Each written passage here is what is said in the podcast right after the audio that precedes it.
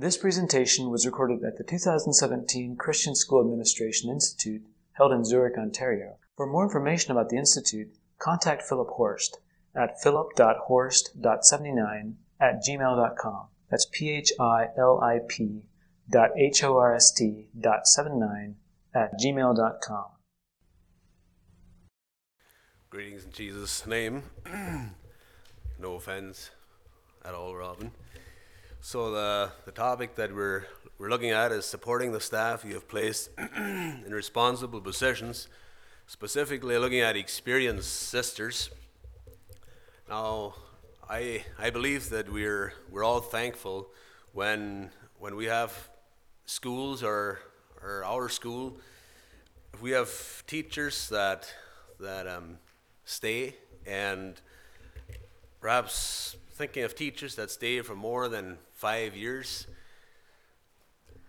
in a single location and and I think there's challenges with that good challenges not because they're experienced but the challenge is to keep them to keep them in our schools and not only if we hire a teacher that has not only if we have a, a, school with an experienced teacher, but also if we hire an experienced teacher. Because there's times when a, when a teacher moves from one area to another. So, how do we support them effectively?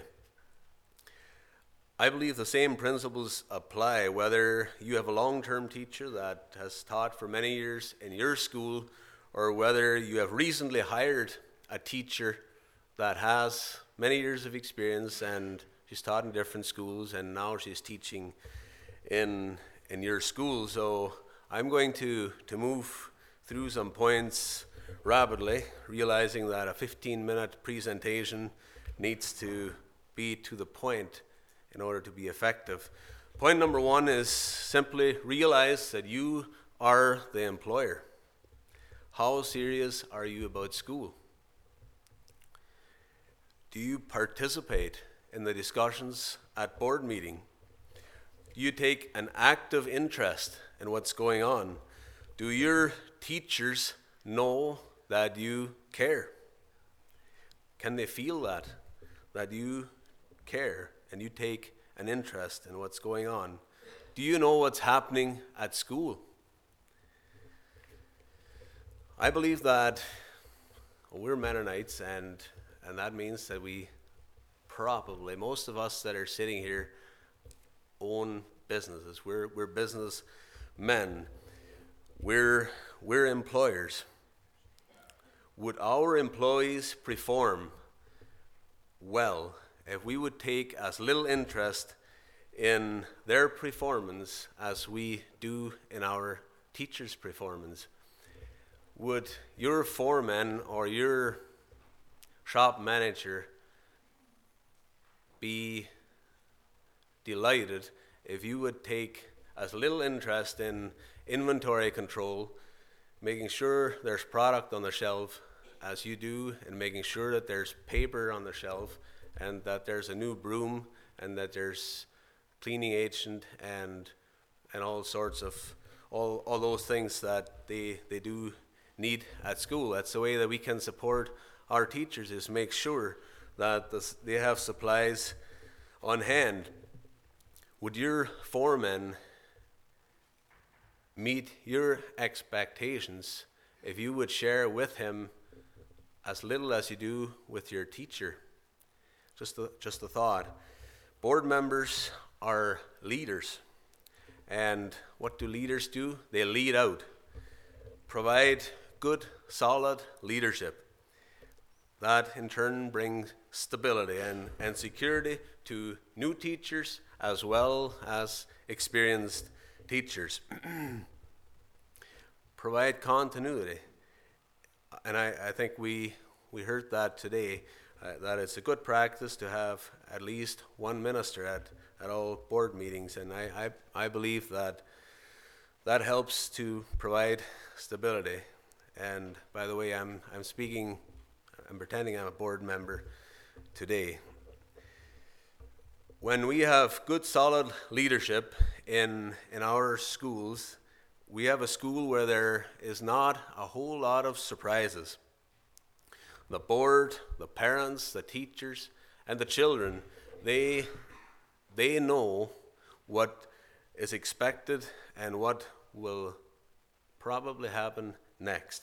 There's not a whole lot of surprises.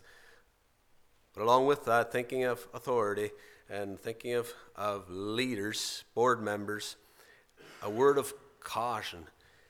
Don't let your authority smother experience. Be a good listener.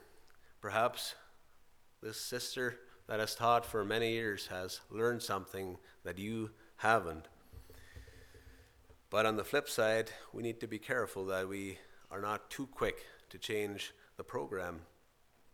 Share with your teacher why you have arrived where you have arrived with whatever you're whatever you're faced with. Point number two is communication, and I think that we need to put our all into this one. It's I think it's without a doubt the the most important key in in that of developing a good team.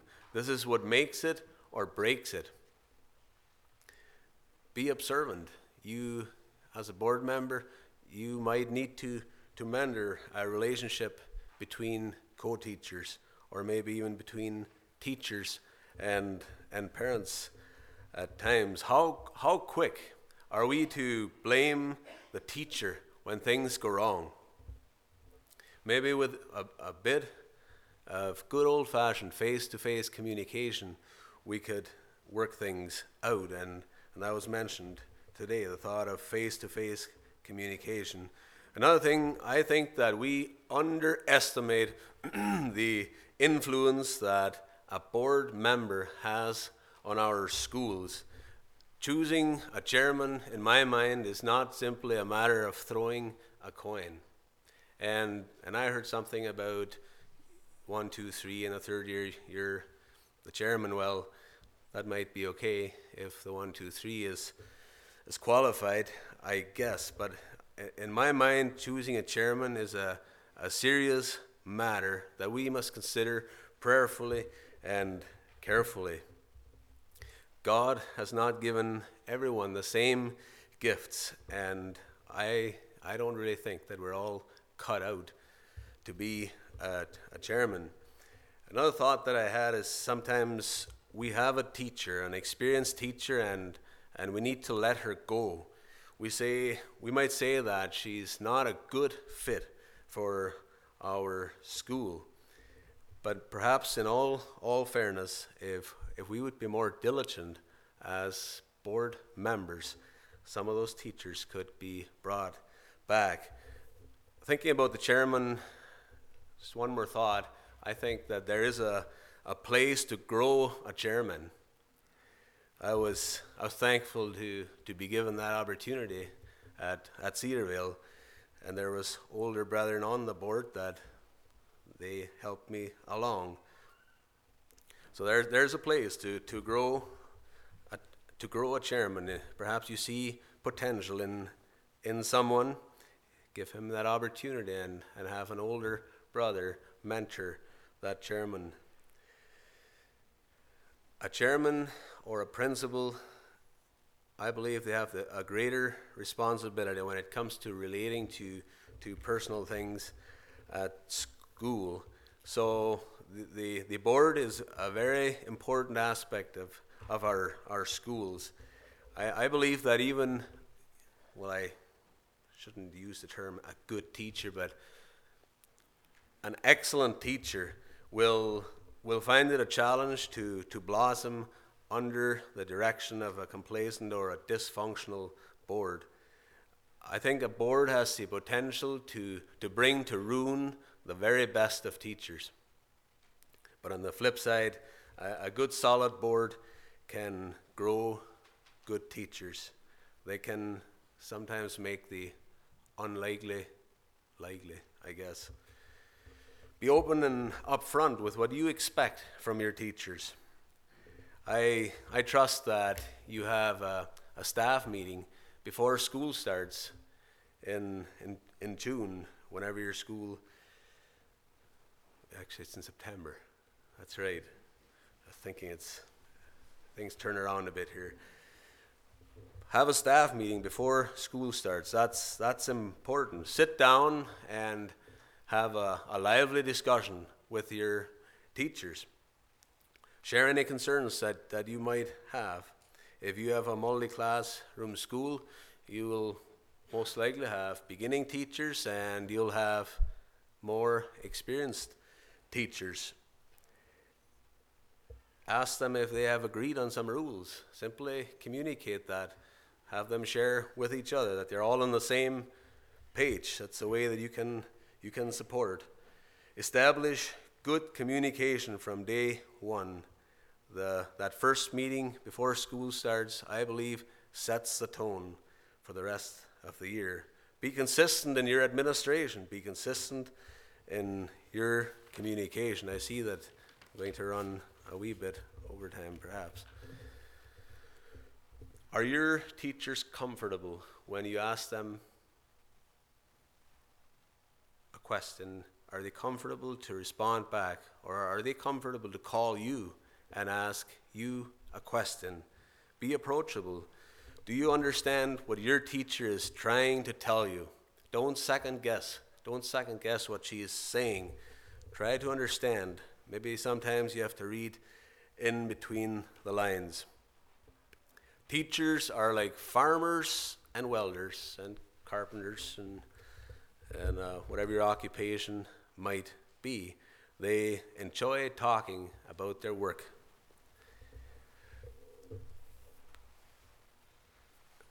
Can you listen to them? Do you only want to hear the bad things, or do you want to hear the good things as well? I remember one year, well, we had many good years, but there's one year that I just remembered this things were going pretty good, and and yet we had in mind that we need to have a staff meeting once a week, and well, they didn't have much to share because things were going good and of course, teachers don't want to invent bad things. So, so I, I told the teachers that if they have no questions or concerns, they must, they must share at least one highlight of the week.